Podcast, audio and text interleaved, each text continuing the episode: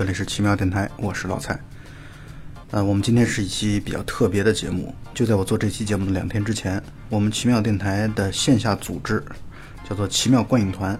啊，在北京的耀来影城杜比影院做了《绿皮书》，也就刚刚拿到奥斯卡最佳影片啊，第九十一届奥斯卡三项大奖，其中最重要的最佳影片的获得者《绿皮书》的这个线下的观影活动。简单的先介绍一下奇妙观影团吧。奇妙观影团就是致力于创造一个非常出色的沉浸式的观影体验，组织真心热爱电影的影迷们一起共同的来线下来进行观影。同时啊，我们特别强调的这个环节当中，一定是具备片前导赏和映后的交流分享啊。每一场活动都一定是要邀请特别出色的对谈嘉宾来就本场的电影以及周边延展出来的内容做分享。我们今天的这个节目啊，就想来去把我们奇妙观影团的绿皮书的这场观影活动的现场的录音。啊，分享给大家，内容相当的丰富。那么我们本场请到的是北京电影节的策展人、著名的影评人、奇爱博士沙丹老师啊。接下来大家听到的就是，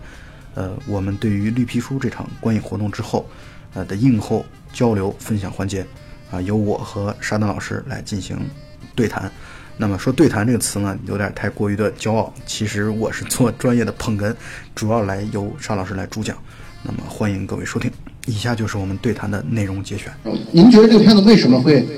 就是呃大热啊？然后在一个小相对来说较为小成本的制作的一个一个环境下，然后把这部片子拿到了奥斯卡的最佳影片啊？您先给我们介绍介绍这方面的情况。作为获奖这块角度来说，哈，经常有这么一句话叫“入围就是最大的胜利”，但获奖不获奖那就看运气啊。所以您刚才问这个问题，说我是觉得说，呃，这影片为什么会在这个奥斯卡当中去获奖啊？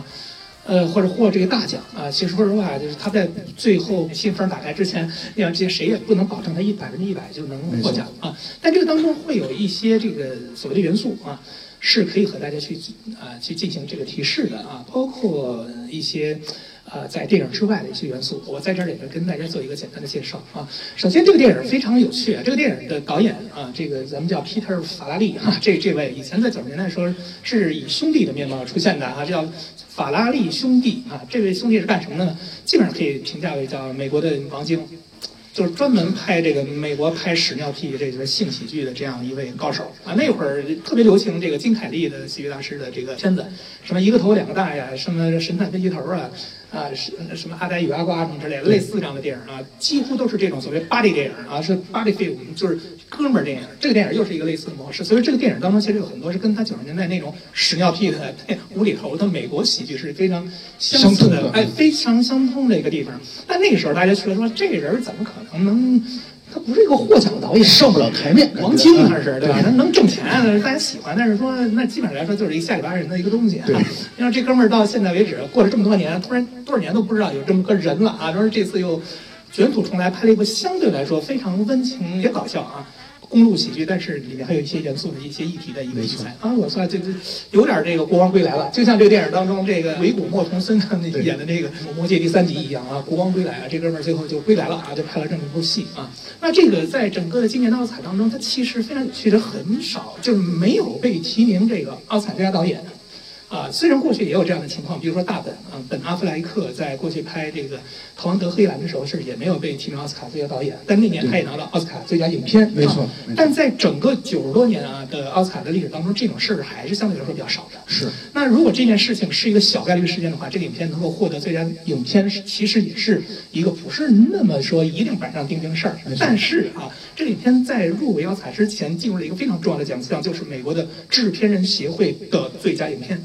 制片人协会最佳影片，因为美国的电影业是一个所谓叫制片人中心制，对对啊，这个所谓的电影拍摄当中有两种模式啊，第一种模式叫制片人中心制，就是说谁是老板谁说了算，谁出钱谁说了算啊，美国就是这样。还有一种呢叫作者中心制，导演中心制啊，我是张艺谋，我说了算啊，很多时候是这样的。很多时候这个体制角度来说，他也不可能让你导演自己说了算呀。对不对？我这个老板，我自己出了一个亿，凭什么你说了算？万一你想拍，你拍了五个小时，到时候怎么上岸？怎么发行啊？这当中有非常大的一些博弈的问题，很多天才导演都被扼杀了。奥匈威尔斯的很多电影都被剪成很多的版本。莱昂内的那个，呃，莱昂内的是《是美国往事》还被剪成过啊，大家看过现在版本，有最高的是二百四十六分钟的，最早最短的美国人还给它剪成一个顺着的版本，按照整个时间线的发展去做。一个多小时的那个，跟现在的那个版本完全不一样。那么就是说，电影制片人跟电影的导演之间有非常多的博弈的过程。很多导演啊，后来包包括像库布里克，包括像克林特·伊斯特伍德、呃斯皮尔伯格等等，这个电影实际上老板就是斯皮尔伯格嘛，汉布林这个影业。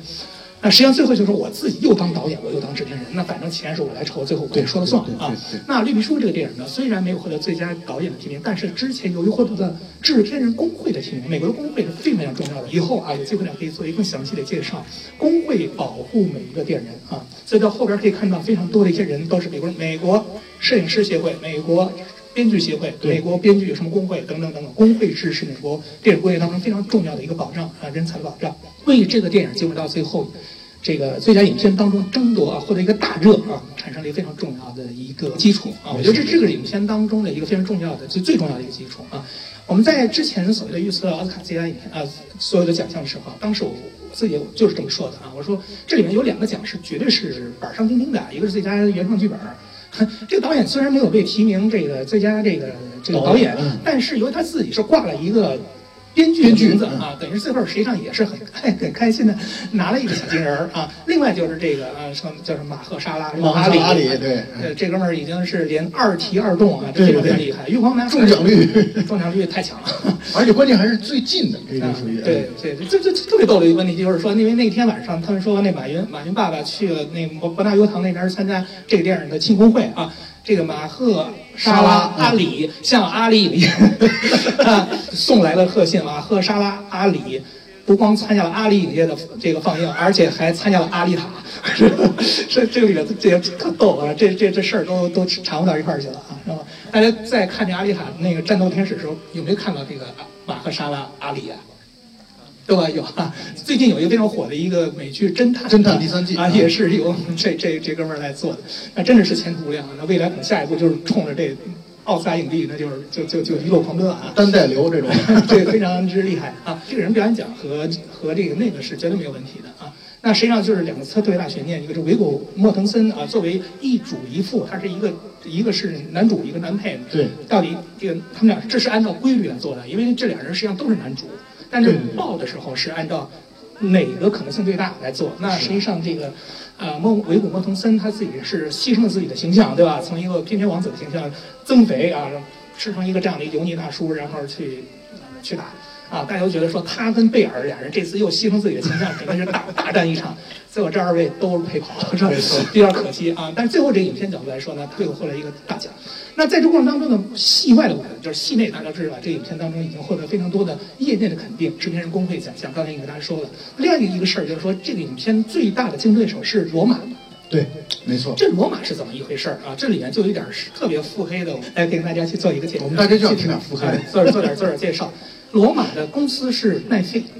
奈飞是一个流媒体，奈飞现在成为了世界电影公敌啊！虽然是一个非常新兴的一个力量，每年光投入到买电影版权的钱大概在一百亿美元以上，就这一个公司一年烧一百个亿买各种各样的电影。啊，甚至投资非常多的一些电影，像阿方索卡隆，包括科恩兄弟，包括马丁西克塞斯最近的最新的片子《爱尔兰人》啊，哦，都是由奈飞去做。奈飞甚至斯克鲁斯对对对对对对，那个奈飞甚至买了《流浪地球》在啊那边的这个发行权利啊，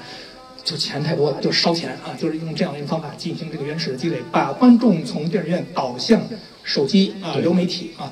由于受奈飞的影响，美国六大公司当中的五公司。都各自开始准备做自己的流媒体，这是一个未来世界电影发展的一个非常重大的趋势。就是说，以前是传统的电影制作，现在要后边加一个流媒体的一个平台啊，比如说葫芦，葫芦也是一个公司的啊。比方说，迪士尼会做自自己的迪士尼 Plus、迪士尼加啊，就是自己的一个流媒体。这时候大家发现说，版权非常之重要，每个公司都有自己的版权，你自己没有版权的话，你会去买版权啊，类似于像现在的爱奇艺、腾讯一样啊。那每个人都有自己的制片公司，同同时要有自自己的流媒体。要有自媒体的流媒体的方法，就是要打这个奈飞啊。奈飞在最近啊，除了在这个戛纳电影节当中，由于和法国艺术院线和法国那边的整个的一些思维是不太一样的，因为他希望你的电影能够在线上和线下同步进行。对，对于传统的电影的影院业来来说，是一个极大的一个刺激，极大的一个打击，是对吧？如果现在比如说绿皮书可以直接在网上同步在三月一号发行的话，很多人说那我何必到电影院来看呢？我直接就在家里来戏就上面去看不就行了吗？比如说啊。那那当然对于这个电影的角度来说非常不开心了，对吧？那传统电影人来说就是一个特别大的。对呀，那要要来成龙，老板肯定说，那我就不拍这电影，之间就会有大量的一些冲突啊。但奈飞就会跟他们一块扛。而啊，最近如果大家去看谷歌当中啊，包括现在美国最重要的电视信息，就是说最近斯皮尔伯格正在和奈飞一战，而安布林影业的绿皮书是斯皮尔伯格的，对啊，梦工厂的啊。如果大家去了解电影的话，发现这两天所有的美国当中对于啊，流媒体和传统影业之间的关系之间有非常大的冲突的这种报道当中，最重要一点就是说，斯皮尔伯格斯皮老啊，斯皮尔伯格大师啊，老爷子正在和奈飞掐架，对，准备大战一场啊。所以说，那个奈飞当时说我拿两千五百万美元做游说啊，美国的这个获奖是可以做这个公开的游说的，而且是一个合法的啊。我拿两千两千五百万美元去做这个游说，但是美国。那些相对来说比较这个传统的思维的这些人都认为说，奈飞的电影如果获得奥斯卡的最佳影片的话，对整个电影业是一个极大的风向标的一个一个一个影响，一个影响啊。说一个流媒体的电影，这个电影也从来不上。大荧幕啊，它不是说完全不上，它小规模上映。罗马这个电影啊，我的同学在 L A 啊，在洛杉矶的话，只有两家影院在放。是说，说这个电影基本上就没法在大荧幕当中看。而传统电影业这些背后的这些大佬们之间，实际上是利益之争啊。对。当然，人说如果这电影都不能上电影院的话，那代表后边的非常多的一些利益当中有非常多的一些博弈啊。所以说，一定要把这个奈飞的这个电影搞下搞下去啊。那就是罗马这个电影，当时我就觉得说。如果让他去获得大奖的话，一定是一个破天荒的、石破天惊的、跨时代的一个成绩啊！对，确实没有获，没有没有获的话，就是说现在传统当中的这些保守势力啊，相对来说还是很大的。所以从这个角度来说啊，这部电影能够获奖，因为《罗马》和《绿皮书》嘛，啊，这几个电影是最有可能获奖的。对，那他不行的话，那这个电影就最后获奖，真的是我觉得是。非常非常有可能的，对，所以说在这儿给大家做点这个幕后的，啊，代表我个人腹黑的意见的一点点这个。但我觉得这样的分析和不管产业分析这叫啊，和推推断啊推测，对大家我觉得应该是补充看这个电影的，包括解释啊为什么会获奖啊，他会给一个更深层次的一个解释。嗯。那么现在咱们第二个问题就是回到这个电影本身啊，就是我想问问您这边的一些观感，包括您可以呃去提一些您觉得这里边。不足的地方，或者说您自己觉得它还有一些让人觉得不是那么令人满意的地方，有没有这一类的啊？底部分啊呃，我觉得这个呃不满意的地方，呃，回头和大家去交流的时候，大家都可以提，我可能也会随时会补充一些这个信息。呃，我我还是先讲讲这个电影当中出色，呃，就出色的地方，就是说它跟所谓的那种呃传统的啊或者。啊，我们在天天道场时候也跟大家说了，就是说，呃，所谓的说打着政治正确的这个牌来去，啊，我们来分析这个电影啊，可能这个还不是能够完完全全来看这个问题啊。这个影片当然很政治正确，但是它不光是政治正确啊，呃，甚至这个电影在奥斯卡去啊宣布得奖或者说宣布得奖之前，已经出现了非常多的一些啊舆论当中的一些波动啊，尤其是黑人导演斯派克里，对，在这个电影。获奖前后实际上有非常愤怒的激烈的表达啊！斯派克里是美国纽约学派，纽约大学毕业的，呃，纽约真正的纽约的霸主之一。他是说这电影怎么能代表我们黑人的电影呢？所以说啊，我们普通人会觉得说这个电影不就是一个啊黑白调和的这样一个作品吗？但是人家黑人的艺术家还觉得说这电影不是那么的政治正确，因为你白人你有什么资格能代表我们来去给你表达？这些观点呢？他认为说这个电影本来来说就是白人来拍，他就不是那么政治正确。对，所以这个政治正确本身还是应该去很多的啊，去去仔细去分析，多元化和复杂的这样来看。那美国到现在，因为舆论当中，尤其是政治正确的问题，已经在带来非常大的混乱的一些思维啊，包括神奇神奇女侠是吧？神奇惊奇队长，惊奇队长现在还没有开始放，已经在美国那边美国那边已经吵得一塌糊涂了。而去年还是前年，《爱乐之城》获奖的时候啊。当时不是没有呃，最后出了一个大乌龙嘛？对。然后没有赢那个月光男孩嘛？对。而《爱乐之城》当中有个非常大的问题，就是说这个电影当中讲爵士乐啊，那是一个黑人认为那是我们的文化啊，对对没错却是被这个瑞恩高斯林这个白人所代表的人去拯救的，或者说翻新的，这是他们觉得受不了啊啊！那里头那个那个叫黑人的那个那个人，反而成了一个革命这个啊爵士乐的这样一个人啊，他认为说这简直就是对我们这个我们这族群的一个特别大冒犯嗯特别大的一个冒犯和一个侮辱。所以这个当中，在整个的现在舆论界当中，有非常非常多的一些莫衷一是的地方。那从我角度来说啊，呃，我的我我加一句，就是说斯派克里就两次进奥斯卡的这个最佳影片，就是机机机会特别高啊，然后两次败在了开车这上头。啊，八十年的时候，那年他拍了一部特别重要的电影，大家一定要找，叫《Do the Right Thing》，就是为所欲为，做正确的事儿啊。这个这个影片当年正碰上的给黛西小姐开车，哦，给黛西小姐开车那个电影是一个黑人给白人开车啊。终于，纽约学派这边非主流终于又进了奥斯卡最佳影片了，这个提名了《黑色党徒》，觉得今年真的拍得很好，《黑色党黑色党徒》啊。然后到这会儿就发现又是一开车的，我命犯车啊，命犯车怎么命怎么那么惨？我都净看开车的，又被开车的这个击击败。而这个电影当中又是一个白人给黑人开车，带了一个议题这样一个设计，然后感觉是特别特别的这个特就取巧，知道吧？然后就就就就又又赢了，心里非常非常的不爽啊。斯派尔里就对这个影片非常的不太开心啊。那这个电影，如果我从我角度来看，我是觉得它跟呃那种所谓的议题电影还不太一样的地方在于说，它实际上它是一个真正的呃走向所谓和解啊，然后走向一个所谓呃成长啊和关注自身问题的这样一个电影。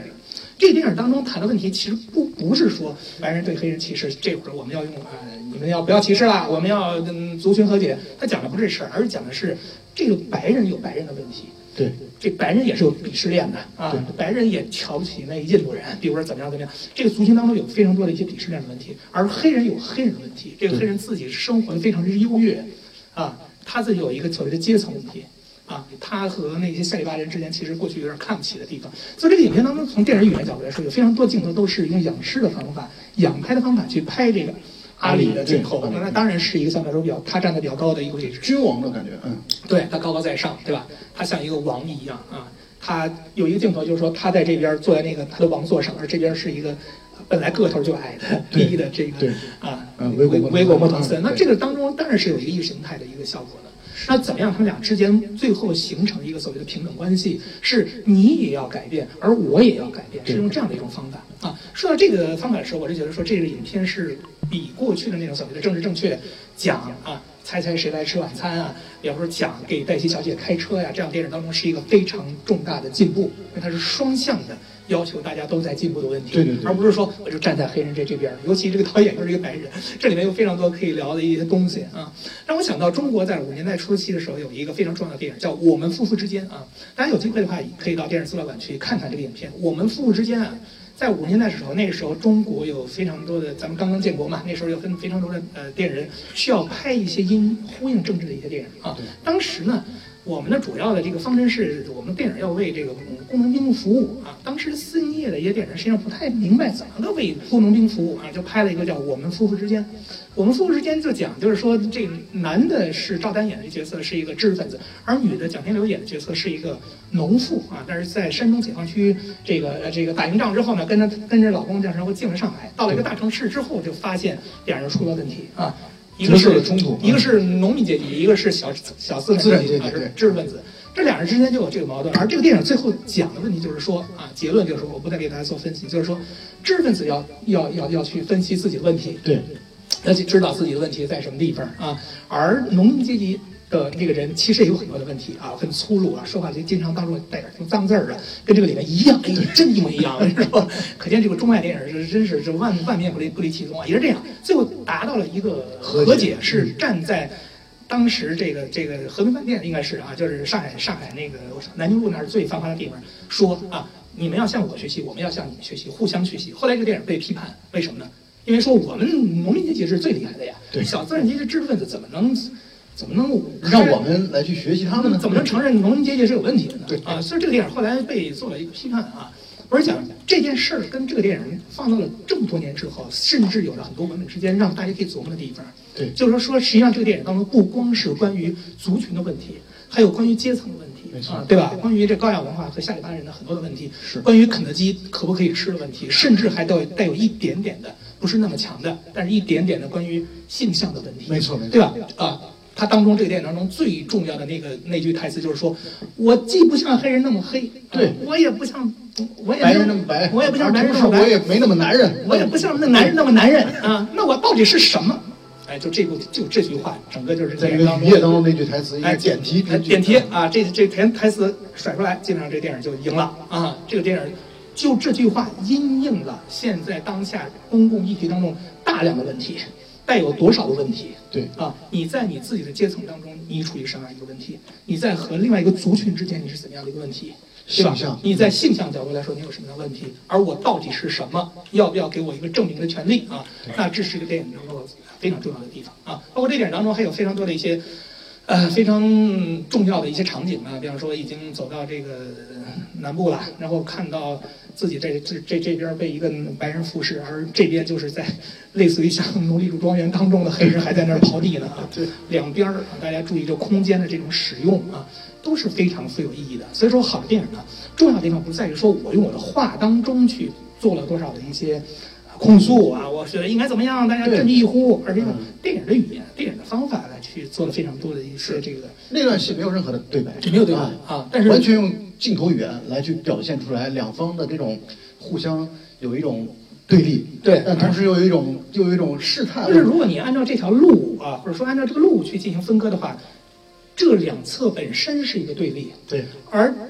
路这边的这个啊车里面的前后又是对立。没错，我觉得这个是非常非常觉得很妙的地方，就是说这影片电影语言非常的棒啊。甚至这个电影当中还有非常多的一些所谓的一些呃历史性的问题啊，比如说他们去了这个小石城，对，这个当中有一个经过一个地方是谈起的，那个地方是写了一个小石城。小石城是个美国五十年代发生的一件大事情啊，就是奥斯艾森豪威尔总统让美国幺零幺空降师啊保护黑人小朋友进到学校当中去学习。当时是一个反正学校不让黑人小孩进，对这时候直接总统要求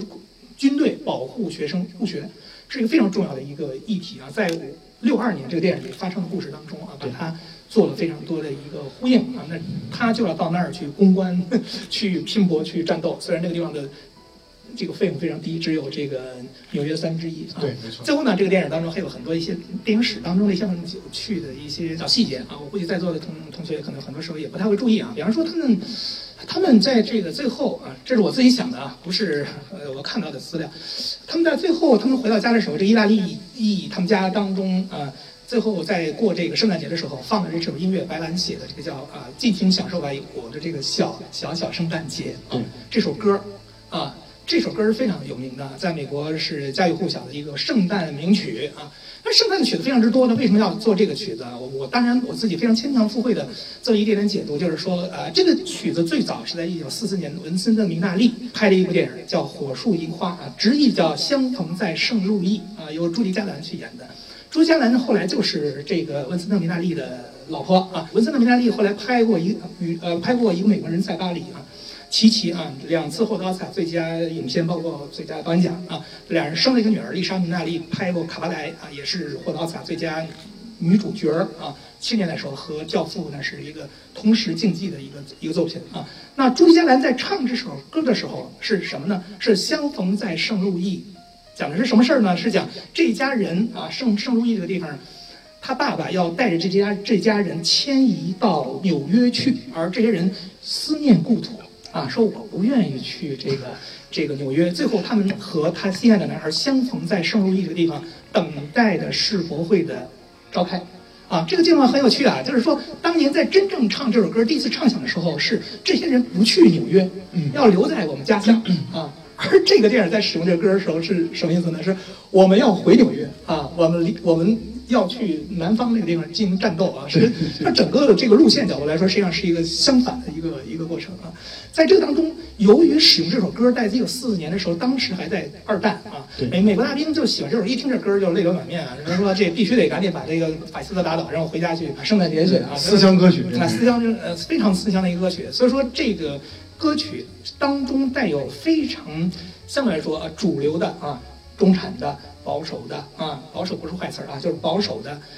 这种家庭观念啊，所以这个影片当中最后是用这样的一种歌的方法来体现出奥斯卡所最喜欢的就是中产的、白人的、老年的、呃，这个保守的家庭观念之家庭观念意识形态对啊。如果未来大家一定可以看到一个影片，叫科恩特·伊斯特伍德拍的一个片子叫《骡子》，现在这个影片还没有在美国上映啊。上映之后，大家可以把这两个影片做一个分析。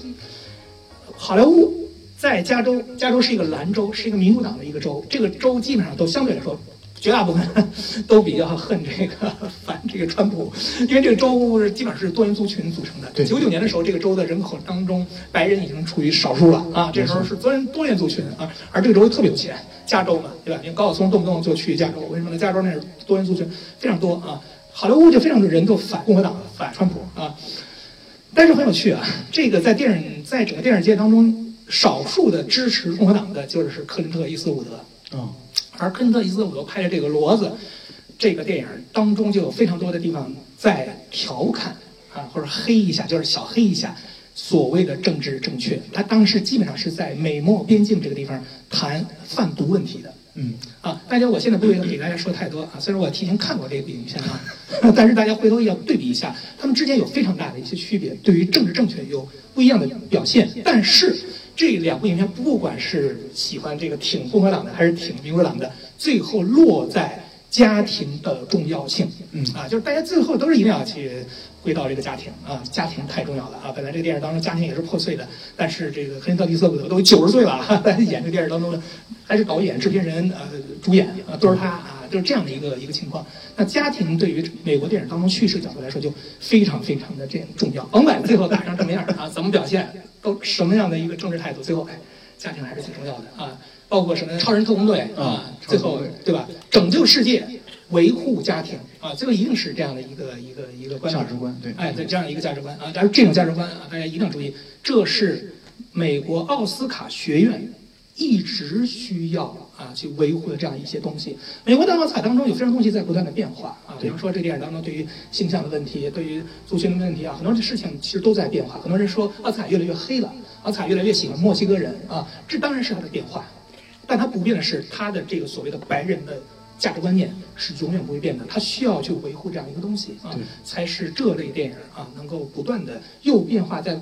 变化当中在不断的去啊去去去维护大价值观的一个非常重要的一种方法吧。是，呃，邵老师真是如数家珍，呃，随手拈来，信手拈来就可以讲出很多的点儿出来。所以呢，我们这个结束之后一定要把这个讲稿要整理出来，然后相当于拉一个片单。每次我们活动结束之后都有一个片单，能对，这里对有有有有些电影是大家是可以去看一看的啊，包括法国的那个叫呃要叫触不可触摸等等的对不可触啊包括那个给黛西小姐开车，大家都可以把这类电影可以拿到一块儿去做一些观看啊。对对对。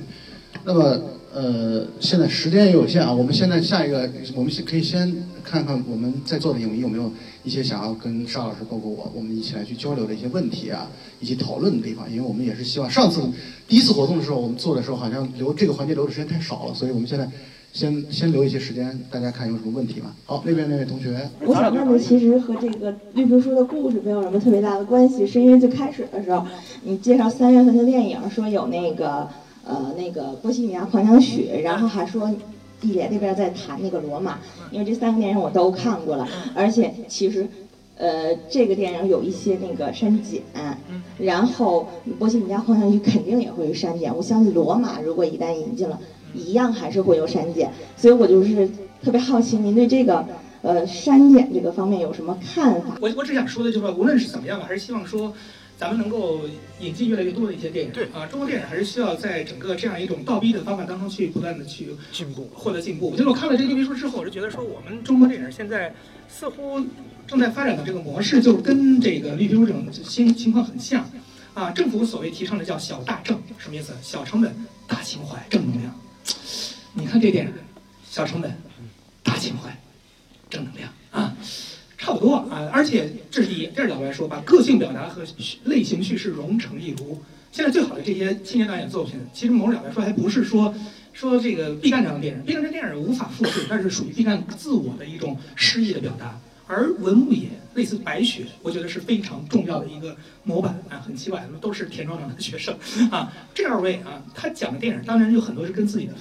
内心是有关系的啊。白雪也说了，这个过春天讲这个香港跟深圳这边需要去带水货的这样一个事儿，但是是因为他自己本身就是这个深圳人啊，所以他会去啊关注这样一件事儿啊，呃，所以说他就会把这个拍成电影啊。但这个电影最终是放到一个少女成长和犯罪啊这个类型当中去做的，对，这是一个我觉得说非常有趣的地方啊。我们也希望说越来以后有越来的越越来越多的电影。通过进来之后呢，来和观众去进行见面啊，通过观众的反馈来共同的把这个事情啊做好啊，这是一个交互的过程，而不是说一方我放什么你看的问题，不是一个单向的问题，现在都是一个多项的问题，对吧？那从另外角度来说呢，也也希望说通过这些电影当中更重要的这这这部分东西啊，比方说如何把个性的发展和类型的叙事如何一在一块儿，如何表现小成本大情怀正能量，如果能不能把这个东西做好，我觉得是真的是更重要啊，观众更多的还是喜欢看。奥斯卡最后给予啊所谓的这种这种啊褒奖的也大多数啊，尤其在奥斯卡这个过程当中，还都是这种电影啊。昆汀·塔伦蒂诺是大家都很喜欢的一个美国的一个作者，但是昆汀·塔伦蒂诺的电影几乎拿不到奥斯卡的最佳影片，他能拿的就是最佳编剧或者其他的一些这种设计奖等等的奖项，就是因为他的价值观念和奥斯卡的需求还不太一样啊。你好，那个最近在虎嗅上看到一篇文章，叫做。呃，绿皮书上映了，但我不建议你去贡献票房。然后文章中作者他提出一个重要的观念，就是说，呃，这部呃电影是一部套路清清晰的一部呃将近呃高分电影，但离满分还是有点差距。它有一个重要的论点就是，这部戏缺乏戏核，因为它集中在于这个呃传统的一些呃电影的一些呃价值观念，比如说种族歧视啊、阶级啊，然后 LGBT 啊之类的。然后我想问一下，您对这个戏核怎么理解？或者说是我们认为比较好看的、公认比较好看的，比如《肖申克救赎》啊、《阿甘正传》这些电影，他们的戏核又在于哪？其实我真的很喜欢看虎嗅啊，虎嗅这篇文章我还真看了啊，所以我还真能回复您这个问题。但是只代表我个人的一些意见，而他把这篇文章放在是虎嗅当天推送的那最后一条，哎，是这样的一个情况，是不是啊？所以我是觉得说这个这个影片呃。这个他写的其实很长，我觉得当中也不是说完全没有道理啊。但这个标题本身角度来说，有点像我们搞这个公号狗一样，确实要有点这个标题标题党，是吧？啊，这个电影能不能看，那是你说了算，就能不让大家看就不看了嘛？是不是？而且全世界人民都在看，奥斯卡也给他很大的奖项，你怎么就能比奥斯卡那些所有的那些啊大部分的这些专业人士就更高呢？啊，所以说我我我我我自己也是反省我自己，包括以前我个人也写过一些文章，认为说啊你们都看不懂，我来给你们解释解释。啊，后来 真的，我们领导还跟我说过聊过这些事儿呢，说就是说，我们作为影评人角度来说，我们真的很难，就不太应该高，就是我们应该讲一些专业性的东西，但是我们不应该高高在上的藐视观众啊，这是第一啊。第二角度来说，我是觉得说，呃，所谓这个电影当中用的那些所谓的啊常规的那种方法。啊我不知道这就是说这个作者他到底是美他是美国人还是中国人啊？对这些东西，实际上对于中国的角度来说，其实是有意义的。而且我们平时看不到这样的作品。没错，我们中国确实没有所谓的多元族群的问题，啊，但是我们中国有有地域歧视的问题。这个电影当中其实也说到这样的问题。我们中国的地域歧视的问题，其实大家很很很普遍呀，对吧？啊。这个这个城市看不起那个城市，大城市是看不起小城市的，这个省看不起那个省的，一个省之间啊，就是江苏角度来说，苏南苏北经常还内斗打内斗呢，对不对？所以这样当中，我们现在我们当下的这种问题，可不可以通过看这样的电影，给你一些所谓的反思？我觉得是绝对是有一定的意义的啊，因为中国是一个大洲概念，中国不是一个国家的概念，就是我们的国家是一个国家，但我们的领土和欧洲一个州是一个一样的一样的事儿。大家想想，欧洲一个州里面有多少事儿啊？巴尔干半岛就火药桶啊，对对吧？啊，这个什么什么西班牙、葡萄牙都有非常多的一些分离分离势力等等等等啊。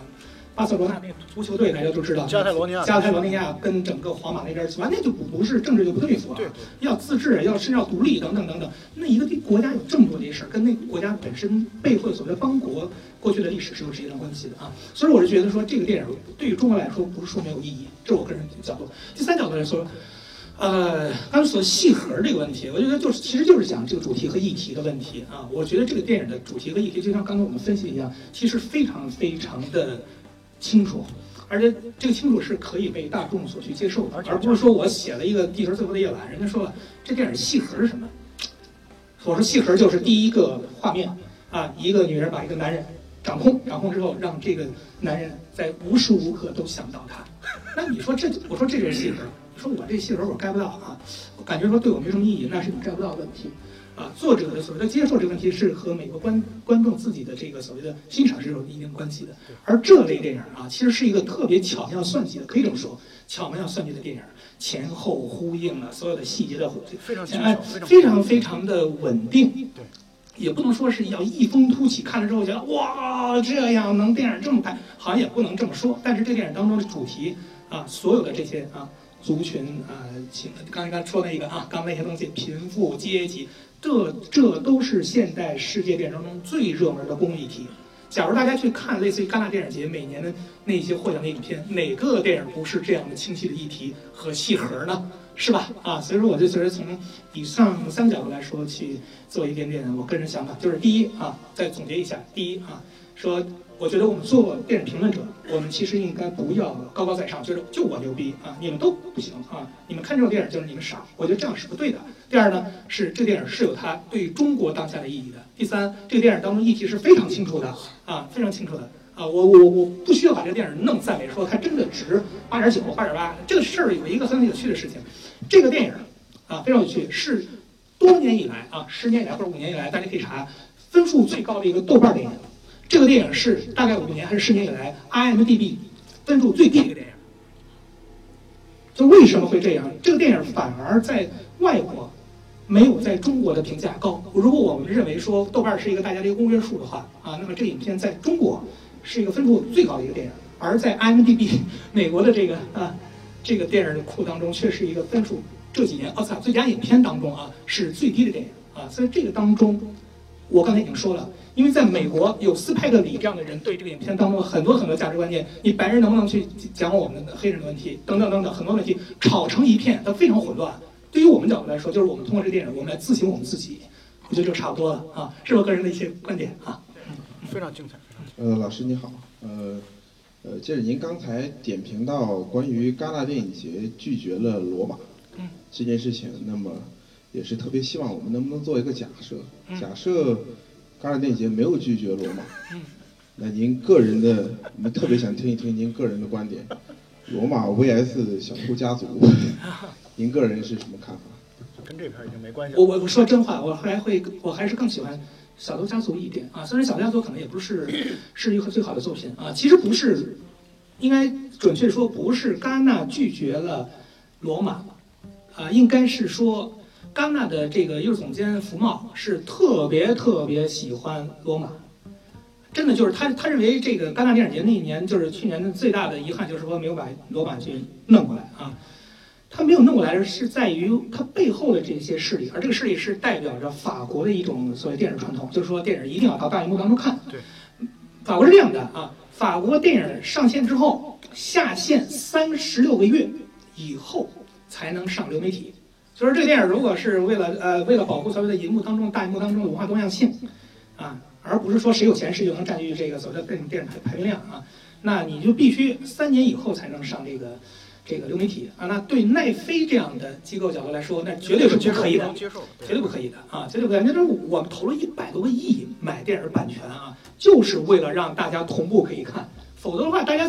三年之后盗版也看差不多了，也不是咱们看下载啊。老美就是当年啊，十几年前那会儿流北京流行卖 DVD 的时候，只要一来就问了哪儿有卖碟的？啊，带你上积水潭那边去淘碟去。好了，真正看见便宜的六块钱一张的时候，这时候也不管是什么我知识产权都买。这个希泽克还专门说这就得看盗版，为什么？这知识产权是是资本主义的他妈文化霸权啊，一定要打破他们。当然是一个政治观点。我说回来啊，就是说。不说这事儿啊，这两天闹得也非常厉害，很难回答类似这样的问题。我就觉得说，如果罗马放到这个啊戛纳电影节的话，其实罗马的整个的电影的形式其实不是那么的符合啊，不是不福茂很喜欢啊，但它不是那么的过，就是就是戛纳系这一趴，因为这个阿方索卡隆本身也不是奥斯卡，就是戛纳系的人，而戛纳系的人一般啊，就是和跟这个电影手手册这边的比较相似这种方法，一般比较追。追捧现实主义题材当中带议题设计的电影，现实主义题材当中带议题设计的电影，比如说《达内兄弟》，李安就根本就所所有奖全部拿拿下啊，就一个地儿没攻破，就是戛纳。戛纳金棕榈，呃，金熊拿过，金狮拿过，就是戛纳没拿过，因为为什么呢？不是李安不好，是李安的电影跟戛纳的那个气质气质不太一样啊。像格斯范桑特，然后包括还有什么西兰啊这些，加斯范桑特的这个大象是讲校园枪击案件的，这是在美国是一个重要的公共议题，而且是一个现实主义题材，对吧？大家看那个《小偷家族》实际上是一个现实主义题材，讲的所谓的这个原生家庭和重组家庭之间的问题，都是带议题设计的。那我们回来看啊，阿方索卡隆的这部拍的极其优美的这部电影，非常适合大荧幕去看，六十五毫米胶片拍摄的这部影片。讲的实际上是我个人过去的一段故事啊，是一个是是一个非常散文化的、带有强烈情感的这个电影。但这个当中你不能说没有一点点议题，就是他也讲到所谓的阶层问题，对对对对吧？是讲这个女仆啊，虽然她的这个啊。保姆呃，虽然不太高，但她对那些孩子之间这种爱情啊的感情啊，怎么样怎么样怎么样啊？所以我觉得说这个，在我看来，就是阿方斯卡隆的《罗马》确实跟戛纳过去的口味不是那么一样啊。但是是不是啊？福茂是为了拉拢一个大导演，把他去拉到他们这个整个戛纳的这个这个啊这个派系当中来，等到阿方斯卡隆下一部电影再出来的时候，再把他去拉过来，是很有可能的啊，是很有可能的啊。所以说，我觉得威尼斯电影节在每年的下半年来做的话，确实相对来说比柏林电影节比较有优势啊，就是能捡漏啊。现在全世界伟大的电影啊，艺术电影，尤其这块儿来说啊，绝大部分百分之七十都上了戛纳。戛纳的一种关注叫次级的竞赛评呃竞赛单元啊，戛纳金棕榈后边是一种关注，导演双周啊，这个一种关注，也就是说这个在咱们这个毕赣去的这个《地球最后夜晚》这个单元啊，四级单元的含金量要大于柏林主竞赛，就是金熊的主竞赛和威尼斯的金狮奖的主竞赛。这是公认的啊！温呃，小偷家族的这个导演施玉和自己写书时候也是这么写的，就是人家的刺激比按那俩的大的还要还要大。所以刁亦男拿了金熊奖之后，就白日焰火之后，今年是叫南方车站的聚会，绝对是戛纳，他不会再去什么金熊、什么什么威尼斯金狮了，因为